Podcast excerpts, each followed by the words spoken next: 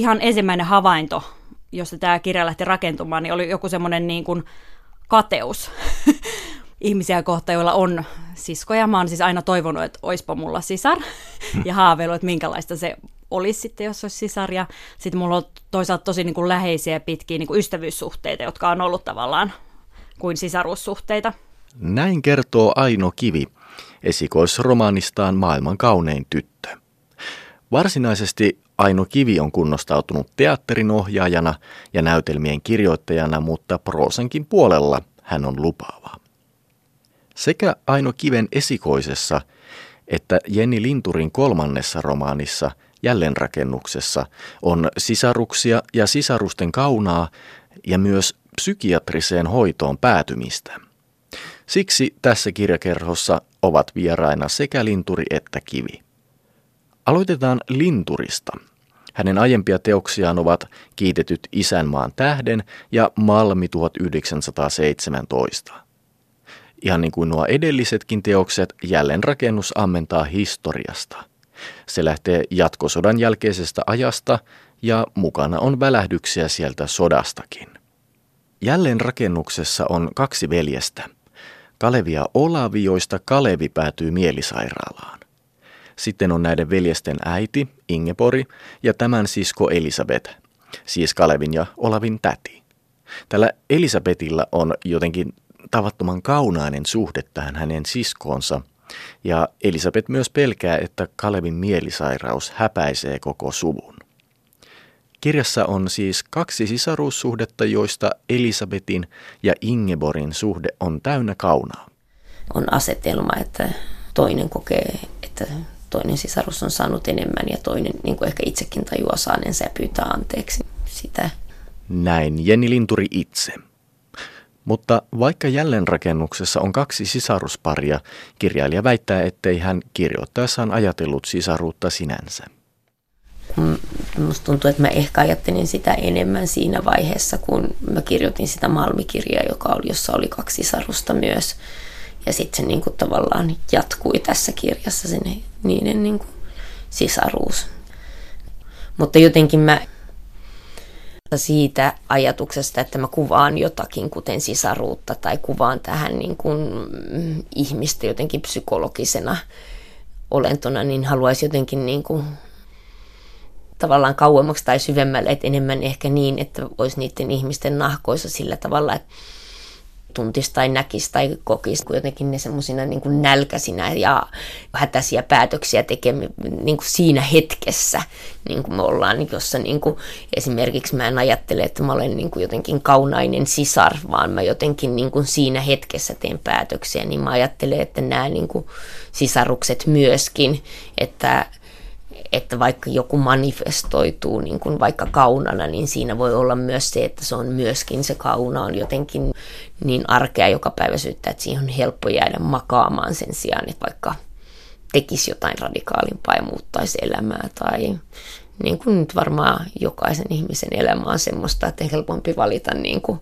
sama tie töihin vaikka niin kuin tietää, että välillä vaihtelu voisi virkistää, mutta silti sitä vaan tallaa niin kuin sen saman lähikaupan kautta niin kuin kotiin. Jenni Linturin jälleenrakennuksessa Kalevi, eli tämä toinen veljeksistä, päätyy Lapinlahden sairaalaan. Siellä hän kohtaa aikansa uusimman psykiatrian moderneja hoitomuotoja. Kalevi pääsee käsityöterapiaan, jossa häntä kuitenkin pidetään liian taiteellisena. On ruumillista työtä, on insuliinihoitoa ja on myös lobotomia, siis se tästä ajasta katsottuna kummallinen leikkaus, jossa katkaistaan isoaivojen otsalohkojen hermoratoja. Mulla oli se onni, että tämän kirjoitusprosessin aikaan tuli Ville Kivimäen murtuneita mieliä, joka että sitten sieltä sen verran, mitä niin kuin tartti, sitä kautta löytyi. Ja sitten täällä on niin kuin gradun tehty lopotomiasta ja ihan googleamallakin löytyi jonkun verran tietoa, että sen verran niin kuin jotenkin, että pääsi kokonaiskuvasta kartalle, niin sit sitä tutki. Mutta se oli kyllä loistava niin kuin ajoitus, että se tuli se Kivimäen kirja, koska se loi niin kuin hyvän kokonaiskuvan. Joo, ja se Kivimäen kirjahan sai Tietofinlandia palkinnon sinä vuonna. Joo. Se suuntaa huomiota sodankäyndeiden miesten mentaalisiin kokemuksiin. Mm. häneltä oli sitä ennen tullut siis väikkäri siitä samasta aiheesta, joka oli vielä vähän laajempi. Miten Jenni Linturi, kun sä kirjoitat tuommoista historiallisesta ajanjaksosta, niin kuinka uskollinen sä pyrit olemaan semmoiselle viralliselle historian kirjoitukselle tai sille, mitä me tiedetään siitä ajanjaksosta? En ehkä kauhean uskollinen. Mulla ei ollut sille niin kuin loputtomasti aikaa penkoa arkistoja. Niin kuin. Sitten mä oon ajatellut, että enemmän ehkä se niin kuin historiallinen miljö, jota kirjoittaa, niin on niin kuin kaunokirjallinen miljö ja sitten niin kuin nojaa taas aikaisempiin niin kuin kirjallisiin historian niin kuin sen ajan esityksiin, esimerkiksi vaikka Suomen sisällissodan kuvauksiin Malmissa tai tässä sitten niin kuin ihan vaan niin kuin suomalaisessa kaunokirjallisuudessa oleviin hulluuden kuvauksiin ja siihen niin kuin tavallaan piirtää semmoisen mielisairaalamiljöön jotenkin, tai mä jotenkin ajattelin, että tämä kirjan päähenkilö Kalevi ei kauheasti muutu tämän kirjan aikana, mutta mä ajattelin, että jotenkin se mielisairaalamiljöö muuttuisi pikkuhiljaa semmoisesta niin kuin autoritäärisestä pahasta miljöistä niin semmoiseen dialogisempaan miljööseen. Että se ei olisi semmoinen niin kuin Lapinlahden sairaalan kuvaus niinkään kuin, niin kuin niin, Lapinlahden sairaala mm. oli ihan oikea mielisairaala, jota nykyään ollaan laitettu tämmöiseen kulttuurikäyttöön. No, tässä kirjassa tosiaan tämä Kallevi päätyy sinne Lapinlahden mielisairaalaan. Mulle jäi lukijana vähän epäselväksi, että että onko Kalevi alun alkaenkin mielisairas vai feikkaako, teeskenteleekö se Kalevi sen homman. Näin toki ehkä on todellisuudessakin, että se hmm. rajankäynti on vähän vaikeaa, mutta mm, onko tämä mun lukijan epävarmuus sellainen sun tavoittelema vaikutelma vai onko mä vaan lukijana vähän urpo? Mm, no kai mä sitä tavoittelin. Kai mulla oli joku ajatus siitä, että ensiksi syntyisi kuva niin kuin ihmisestä, joka ää, niin kuin valitsee ikään kuin mennä mielisairaalaan, koska se on helpompaa, joka on niin kuin jotenkin niin kuin taiteelle omistautunut ja herkkä, jotenkin semmoinen niin kuin sivullinen ja sitten jotenkin pikkuhiljaa ehkä sieltä tulisi esiin semmoinen tyyppi, joka ei ole tai esitä hulluutta. Ehkä siinä oli joku semmoinen, mutta en tiedä miten olennaista se on. Teeskenneltyjä hulluuksiahan on kirjallisuudessa hmm. paljon ihan sieltä Hmm. Raamatusta lähtien kuningas David esittää mielipuolta, hmm. jotta välttäisi tämän toisen kuninkaan Akisin loukkaukset. Hmm. No Hamlet nyt tietysti on klassikko niin. esimerkki ja taas on vaikea sanoa, että niin. esittääkö vain vai meneekö myös oikeastikin hmm. vähän sekaisin. Niin kai siinä on myös siihen ajattelu, että teeskentelystä tulee totta, kun tarpeeksi kauan teeskentelee. Tässä kirjassa on paljon paljon kauniita taiten ja huolella hiottuja lauseita. Esimerkiksi tällainen lause. Täti ja äiti, ylevät ja rohkeat, he eivät kätkeneet surua, vaan sitä ettei sitä ollut. Tässä on tosi tiiviissä paketissa paljon puhuttelevaa. Tai sitten tämmöinen ihan niin kuin kielellisesti hyvä lause, kun Nuoret tekisivät töitä, kasvaisivat miehiksi, kasvattaisivat pankkitiliä, huolia, lapsia. Jenni Linturi, miten tällaisia tiiviitä ja kauniita lauseita syntyy ja miten sä saat niitä aikaan niin paljon? Käyttämällä paljon aikaa niihin, mutta mulla on siis toimittaja siis tausta. Mä oon opiskellut tiedotusoppia Tampereella ja ehkä mä oon siellä oppinut, että lauseessa ei saa olla mitään turhaa. Ja niin sitten siitä karsiutuu, niin kuin, että saisi karsittua siitä lauseesta kaiken semmoisen turhan oman poseerauksen pois. Mun täytyy myöntää, että välillä tämä sun romaanin lukeminen oli mulle vähän vaikeaa ehkä sen takia, koska nämä lauseet on semmoisia, että ne vaatii mm. myös lukijalta aikaa. Mm. Että pitää pysähtyä miettimään, hetkonen, mitä tuossa justiin sanottiin. Mm. Että tämä ei ole kauhean nopealukuinen kirja, ainakaan mulle se ei ollut sitä. Missään nimessä tämä ei ollut muuten siis moite. Niin kuin ehkä. Joo. No näistä lauseista vielä, kun sulla on taipumusta kirjoittaa tuommoista huolellista lausetta ja virkettä, niin ootko se Jenni Linturi harkinnut aforistiikan kirjoittamista? En.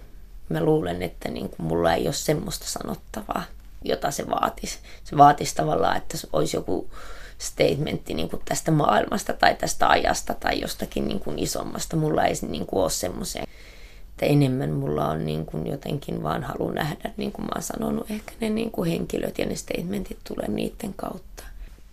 Jenni Linturin jälleenrakennus on fiktiivinen, kuvitteellinen kirja. Silti Linturi on hyödyntänyt oman sukunsa tarinoita, sellaistenkin sukulaisten, jotka hän sanoo tuntevansa nimenomaan vain tarinoina.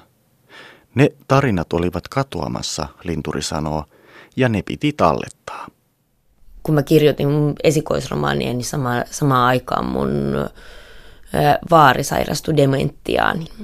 Ja sitten ensimmäistä kertaa niin kuin mun elämän aikana niin häviää kokonainen sukupolvi.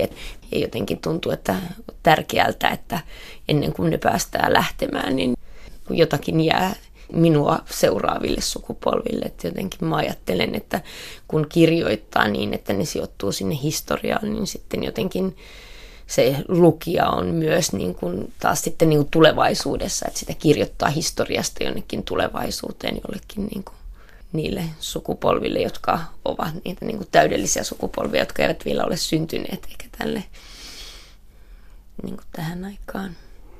Oletko tosiaan niin kuin ajatellut kohdeyleisöksi niitä tulevia sukupolvia? Niin, ehkä mä en niin kuin niinkään tulevia sukupolvia, ehkä sitä ajattelee niin kuin omaa poikaansa ja haluaa niille omilleen, että he ehkä ymmärtäisi paremmin sitä, mistä he on tullut ja minkä takia he on sellaisia kuin on jossain vaiheessa. Palataan Aino Kiven maailman kauneimpaan tyttöön. Siinäkin on kaunaisia ja hoitoon päätyviä sisaruksia. Kirjassa on kyse perheestä, sisaruudesta, tyttöydestä, naiseksi kasvamisesta, hulluudesta, teinin kapinasta, aikuisen kulisseista ja taiteesta. Kiven kirjassa on neljä siskosta. Alisa, Aada, Anni ja Alma. Kirjan ensimmäinen osa on Aadan, eli toiseksi vanhimman siskon näkökulmaa, ja se on täynnä kateutta tätä vanhinta siskoa Alisaa kohtaan. 14-vuotias Alisa on 13-vuotiaan Aadan mielestä taitava kaikessa, ja juuri siksi Alisa ärsyttää Aadaa. Tuossa vaiheessa nuoremmista siskoista Anni on viisi vuotta ja Alma on yksivuotias. Ihan pieni. Seuraava osa on sitten Annin näkökulmaa. Anni on nyt 13 ja liikkuu vähän huonossa seurassa. Aada opiskelee lääkäriksi, Alisa puolestaan on ihan muissa kuvioissa, joista Aino Kivi pian kertoo. Almalla ei ole kovin suurta merkitystä tuossa toisessa osassa, mutta romaanin kolmas osa on sitten Alman vuoro puhella. Alma lähtee opiskelemaan kirjallisuutta ja kaikkein nuorimpana tyttärenä tällä Almalla on ihmettelemistä siinä, mitä oikein tapahtui sinä kesänä, mistä romaanin tapahtumat alkavat. Aino Kivi, miten maailman kaunein tyttö sai alkunsa? Mulla oli semmoinen elämänvaihe, että mä jotenkin tunsin itse olevani vähän niin kuin yksin ja jumissa. Ja sitten mulla oli semmoinen tuttava perhe, jossa oli juuri tämmöistä neljä vaalea kuvan kaunista sisarusta. Ja mä olin ihan siis järjettömän kateellinen. ja sitten tota, mä lähdin kirjoittamaan ihan niin kuin jotenkin itseäni lohduttaakseni siinä hetkessä elämässä. Lähdin kirjoittaa tämmöisenä niin kuin kevyenä kesä, kesäprogiksena niin tällaista romaania. Mulla oli heti alusta saakka oli hirveän selkeänä tämä muoto omassa päässä. Siinä on kolme erilaista osiota, mutta kuitenkin se sama story ikään kuin kulkee. Ja tota, mä ajattelin, että joo, kesän lopussa tämä olisi varmaan valmis. no, kesä meni loppuun, eikä ollut ihan valmista. Ja sitten mä ajattelin, että no mä jatkan jouluna sitten, kun enemmän aikaa. Ja sitten tuli se joulu jatkettu, ja tuli seuraava kesäkin jatkettu, ja seuraava joulu. Ja sitten siinä seitsemisen vuotta myöhemmin, niin kirja sitten tuli ulos. että ei ihan ollut niin kepeä kevä, kesäprogis, kun kuvittelin. Ja lisäksi he lähti uimaan tämmöisiä synkempiä sävyjä myös sit matkan varrelta. Et mä aluksi ajattelin, ajattelin että tämä olisi niinku hirvittävän kevyt, tämmöinen höyhenen kevyt juttu, mutta siihen lähtikin sitten uimaan aika synkkiä sävyjä. No tämä kirjahan ei todellakaan ole mikään köy, höyhenen kevyt. Tämä on todella hurja kirja aiheiltaan. Tässä aikuiset sekaantuu teineihin ja hiuksia revitään päästä ja tyttöä haukutaan lutkaksi ja koetaan, että mieli karkaa kehosta. Eli perheessä kyllä siis jokin hiertää ja pahasti, vaikka, vaikka se perhe ehkä näyttäytyykin ulospäin semmoisena kuvan kauniina. Mutta tota, oliko sinusta ainakin vaikeaa kirjoittaa romaania tällaisista aroista ja hankalista asioista? Ehkä se on enemmän, että ne tavallaan asiat tulee, ne lähtee kirjoittamaan itseään sitten sinne. Kyllä mulla oli sellaisia vaiheita, että niin kuin ei haluaisi kirjoittaa jotain, mitä sieltä on tulossa. Ja sitten yrittää kirjoittaa jotain muuta. Ja sitten huomaa, että eihän tämä nyt ole mitään, että, että se on kuitenkin pakko kirjoittaa se, mitä sieltä on tulossa. Että ne oli jopa kurittomia välillä nämä henkilöhahmot, että esimerkiksi just tämä keskimmäinen keskimmäinen tytöistä, niin se niin kyllä niin kuin hyvin voimakkaasti kirjoitti itsensä. Yritin välillä laittaa sille suitsia, että nyt, nyt rauhoitu, että et sä voi noin niin kuin holtittomasti mennä ympäriinsä, mutta se vaan niin kuin kirjoitti itsensä sieltä ulos ja otti tavallaan se oman tilansa siinä kirjoitusprosessissa. Kyllä mä olin se, joka vaan niin kuin uskollisesti kirjasi niitä asioita. Sitten lopulta totesi, että tämä ei toimi muuta kuin silleen, että mä annan vaan sinun viedä ja itse vaan kirjoitan, mitä sieltä tulee. Okei, joo. Joku taisi sanoa, että elämä on piirtämistä ilman pyyhekumia. joo. Tämä on mielenkiintoista, että miten kirjalliset henkilöhahmot voi ruveta elämään aivan omaa elämää. Kun sä sanoit, että se niin henkilön tarina tuli vaan kirjoitettua, se olisi tapahtunut ilman mitään tietoista ponnistelua, niin tuliko nämä kirjan tapahtumat myös sitten vaikka sun uniin ja käsittelitkö sä tätä ikään kuin koko ajan tiedostamatta? Äh, no tietysti toi prosessi on ollut niin pitkää, että, että jos mä olisin aivan koko se seitsemän vuotta elänyt siinä sisällä, niin olisin varmaan itsekin tullut hulluksi. Mutta kyllä ne ajat, kun intensiivisemmin kirjoitti, niin kyllä ne oli niin hyvin voimakkaasti läsnä. Ja sitten se oli uskomatonta, miten nuo henkilöhahmot alkoi niin näyttäytyä eri puolilla. Että, että oikeasti tapasin tällaisia ihmisiä, jotka ovat hyvin lähellä näitä. Ja yksi kerta näin tota sellaisen perheen tuolla torilla, missä oli just neljä tällaista nuorta tai pientä tyttöä, joilla on niin kuin kaikilla myös A alkavat nimet. Kuulin vaan, kun äitinsä huusi heitä ja huusi niitä nimiä, niin ei täsmälleen nämä nimet ollut, mutta kuitenkin ihan samantyyppiset. Ja tämmöisiä niin kuin hyvin vastaavia tilanteita puski elämääni. No joko on tullut syytöksiä siitä, että kirjailija on nyt kopioinut meidän perheen tai meidän tyttäret tähän näin? No kyllä jotain semmoisia pieniä on, pieniä on tullut just, just ihmisiltä, joilla on vaikka neljä tämmöinen sisarusparvi, niin hyvinkin tällaisia havaintoja, että hetkinen, että meillä on aivan samalla tavalla asia, että noita vaan, näitä vaan tulee, ei voi mitään. Tosielämä kopioi fiktiota. Näin se on. Niin tuo Jari Tervo on kirjoittanut mun mielestä ihan käsittämättömän hy- hyvän kirjan Minun sukuni tarina, jossa Tervo vähän reflektoi sitä että minkälaista on olla kirjailija Suomessa. Ja yksi sen herkullisimmista kohdista on se, missä prosessoidaan nimenomaan tätä, kun kaikki ihmiset rupeaa syyttämään kirjailijaa siitä, että sinä olet pöllinyt minun tarinani ja sinä olet ottanut minut tähän kirjaan. Ja mä myös lukijana tunnistan sen, että joskus kun lukee tuttujen kirjailijoiden teoksia, niin sitä rupeaa ihan vainoharhaisesti ajattelemaan, että no pitikö tämäkin nyt minusta sinne paljastaa. joo, joo, ja sitten tämä on hyvin tunnistettu tämä nuoruuden tavallaan tämmöinen hulluus ja kapina ja into, niin siitä on tosi paljon saanut tutuilta, niin kuin, että tämähän on aivan kuin mun päiväkirjamerkinnät sille teini-iästä, että niitä on paljon tullut sellaisia. Ja se on tietysti ilahduttavaa, koska se kertoo, että siinä on jotakin oikeaa löytynyt silloin.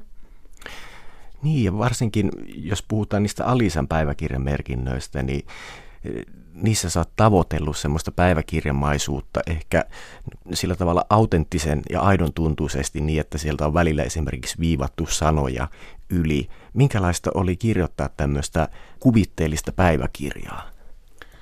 Ikään kuin ensimmäisiä asioita, mitä mulla oli, niin oli noin Kurt Cobainin tämmöinen kuin Journals, jossa silloin oli siis autenttisia Kurt Cobainin päiväkirjoja, on niin kuin, niistä on tehty semmoinen valokuvateos, jossa on niitä sivuja. Se jäi mulle jotenkin sille voimakkaasti vaikuttamaan. Siinä on jotain kaikua just noihin Alisan päiväkirjoihin. Sitten noi Alisan päiväkirjat ehkä tuli sinne mukaan.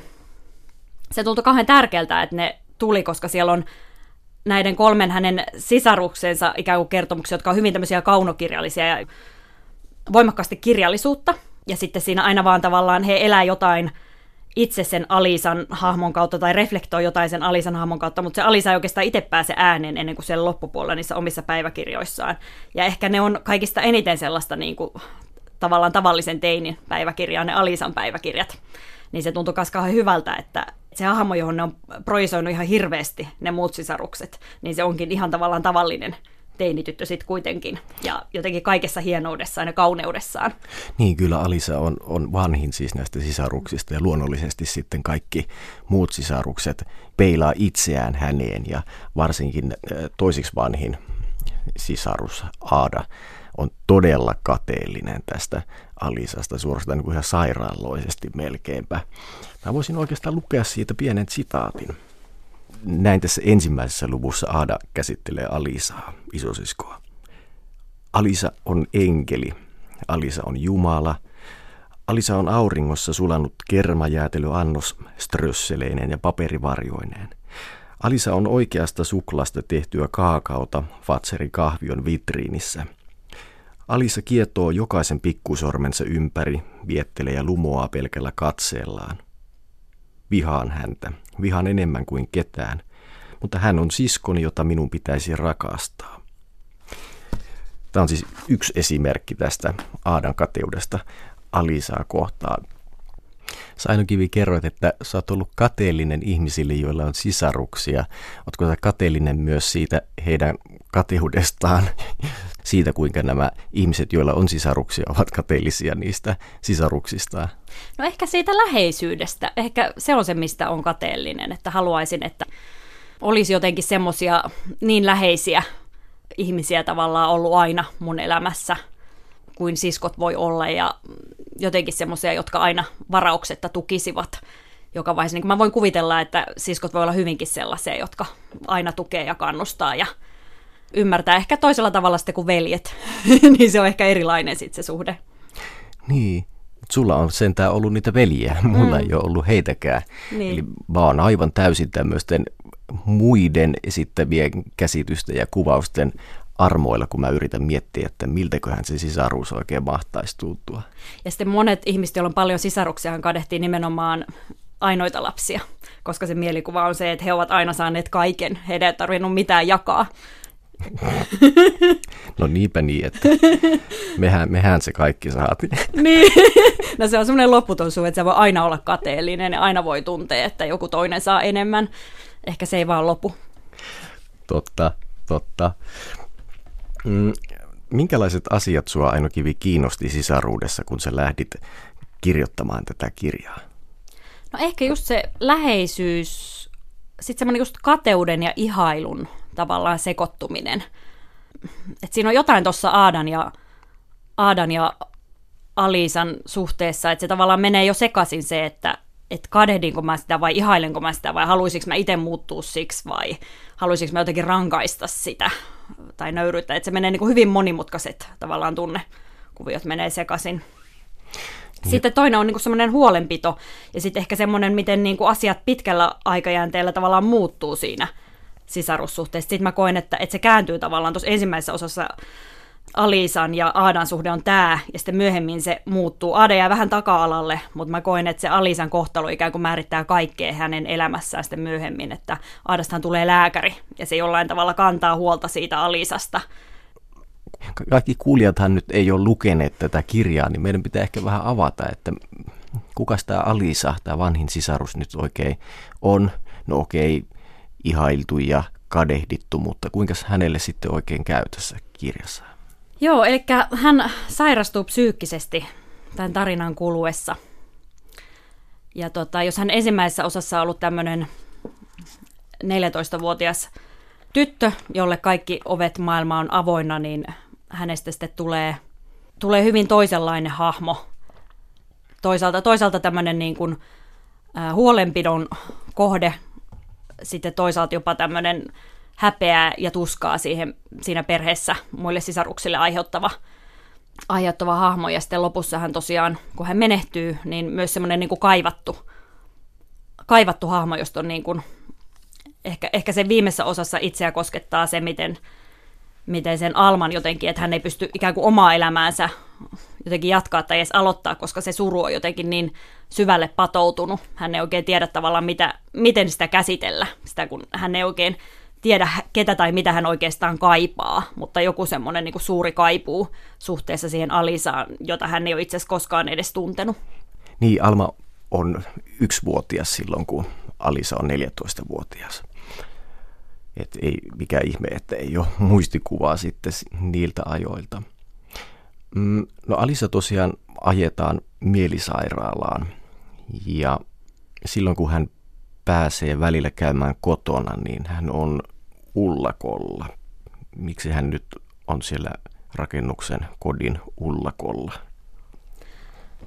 No itselle tämä Alisa on vähän tämmöinen Mad Woman in the Attic tyyppinen hahmo. Eli kun kotiopettaja romaanissa on tämä hullu vaimo, joka on tota, siellä ullakolla siis salassa. Siis Bertha Mason. Ö, niin, joo, joo. joo kyllä. Niin tota, vähän samankaltainen hahmo, joka on tota, noin, niin sinne ullakolle suljettu ja joka jollain tavalla ikään kuin kuvaa koko sitä ikään kuin yhteiskunnan hulluutta tai sellaista niin kuin salattua, salattua mielisairautta, joka niin kuin vaikuttaa siinä koko yhteisössä tai yhteiskunnassa. Niin jonakin tällaisena hahmona mä myös sitä Alisaa hahmotan. Et jos miettii taas toisaalta se niin konkretiaa tässä perheessä, niin se on niin kuin, tavallaan semmoinen asia, mikä ei kuulu tuollaiseen ikään kuin täydelliseen perheeseen, niin siksi se on jollain tavalla ikään kuin, ei sitä nyt ihan kellari ole suljettu, mutta se on kuitenkin siellä yläkerrassa niin, ettei se niin kuin ihan jotenkin ensimmäisenä niille vieraille näy sieltä. Niin, Ullakkohan taitaa olla monelle sellainen paikka, jonne kerätään kaikki ryönä pois silmistä, semmoiset asiat, mitä ei haluta nähdä.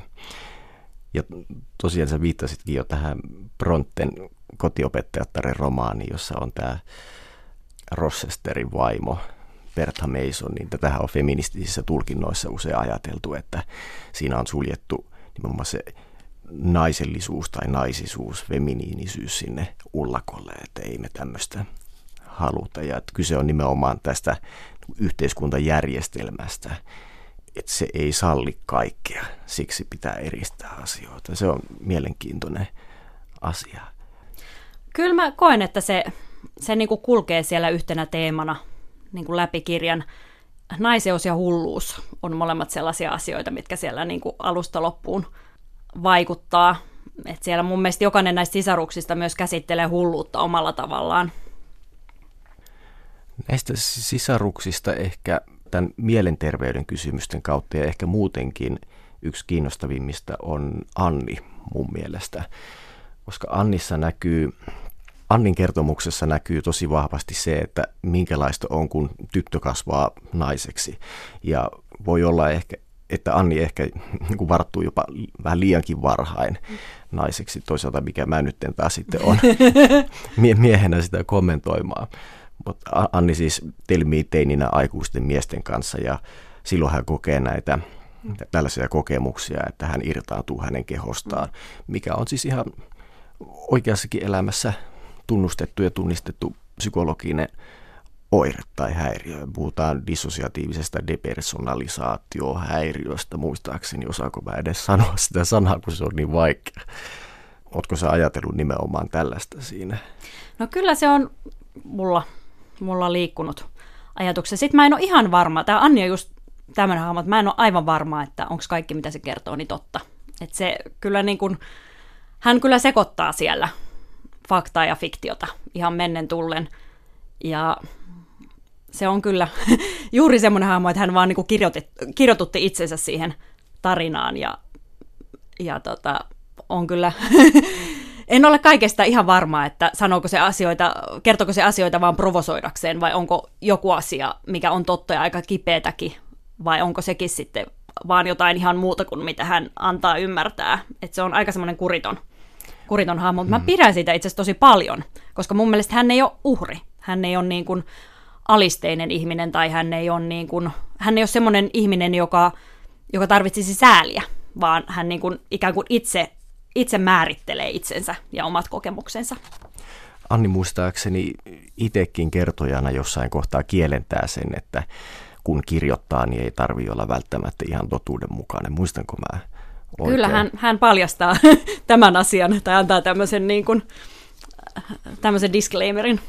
Sitten tämä oli myös mielenkiintoista, mitä sä sanoit tästä, että Anni ei uhriudu.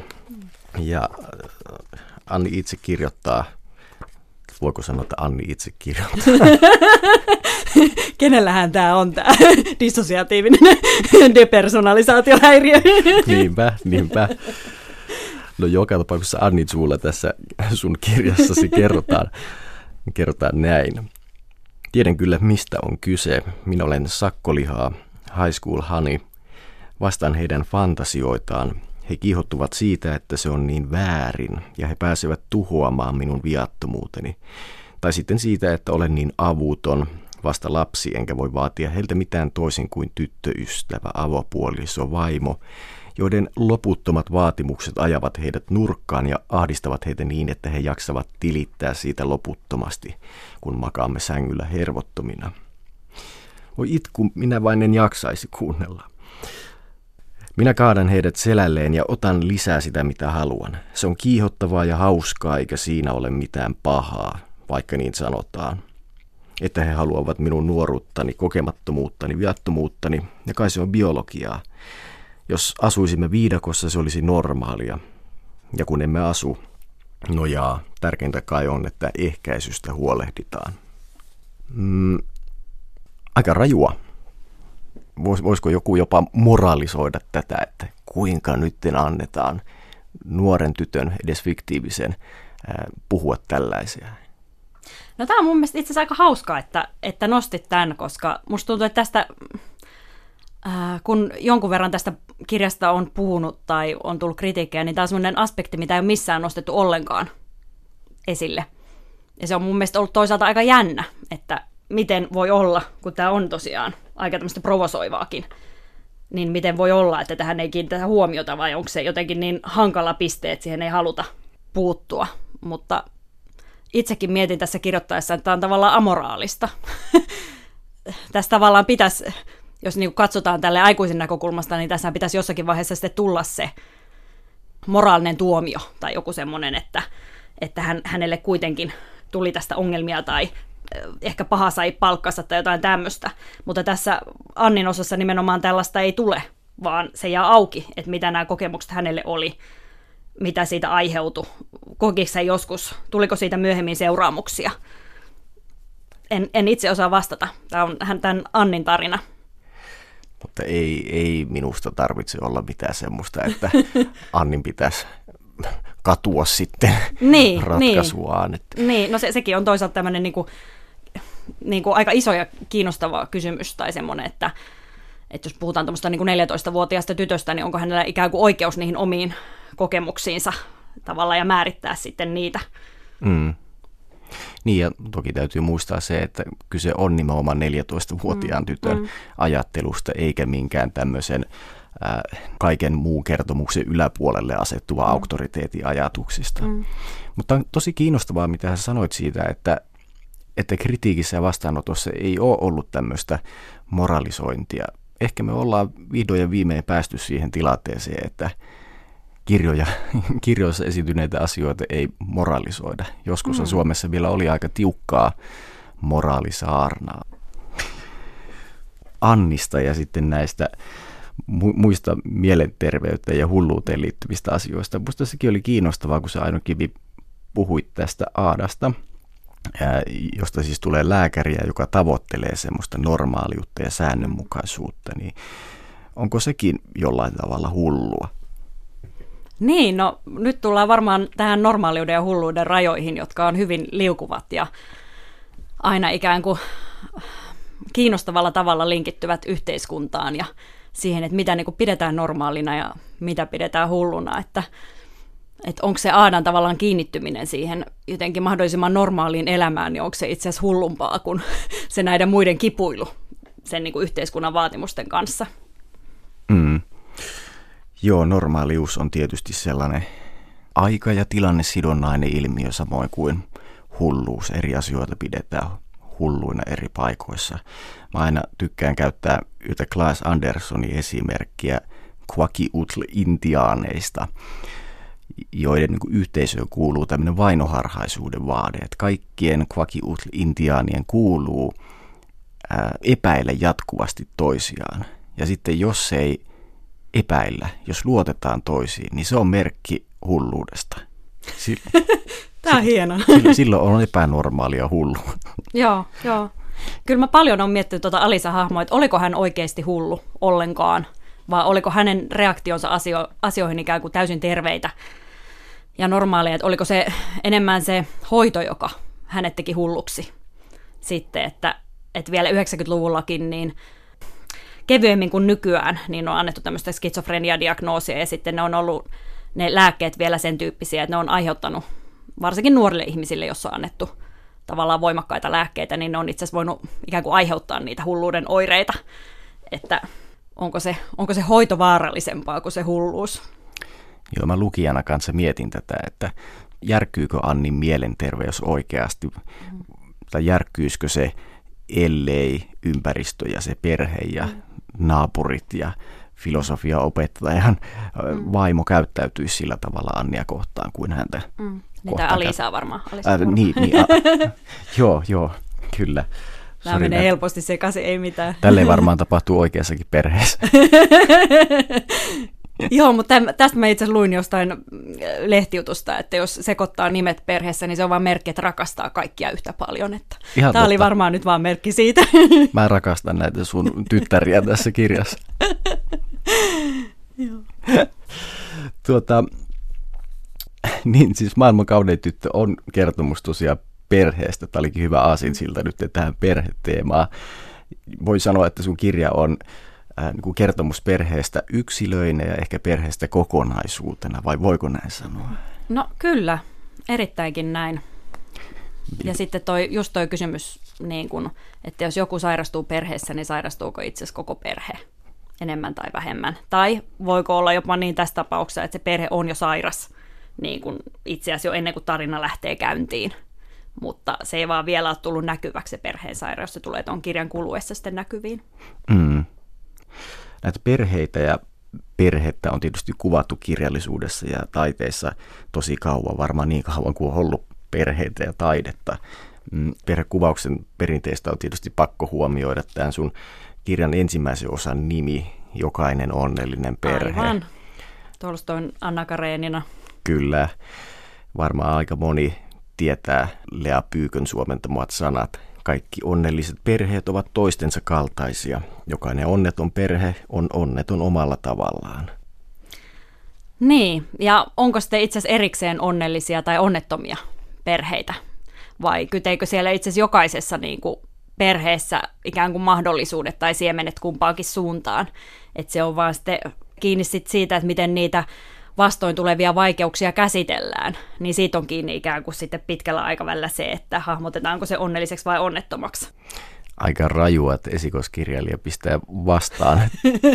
Tolstoi on vastassa ja täällä, täällä jo laitetaan ojennukseen.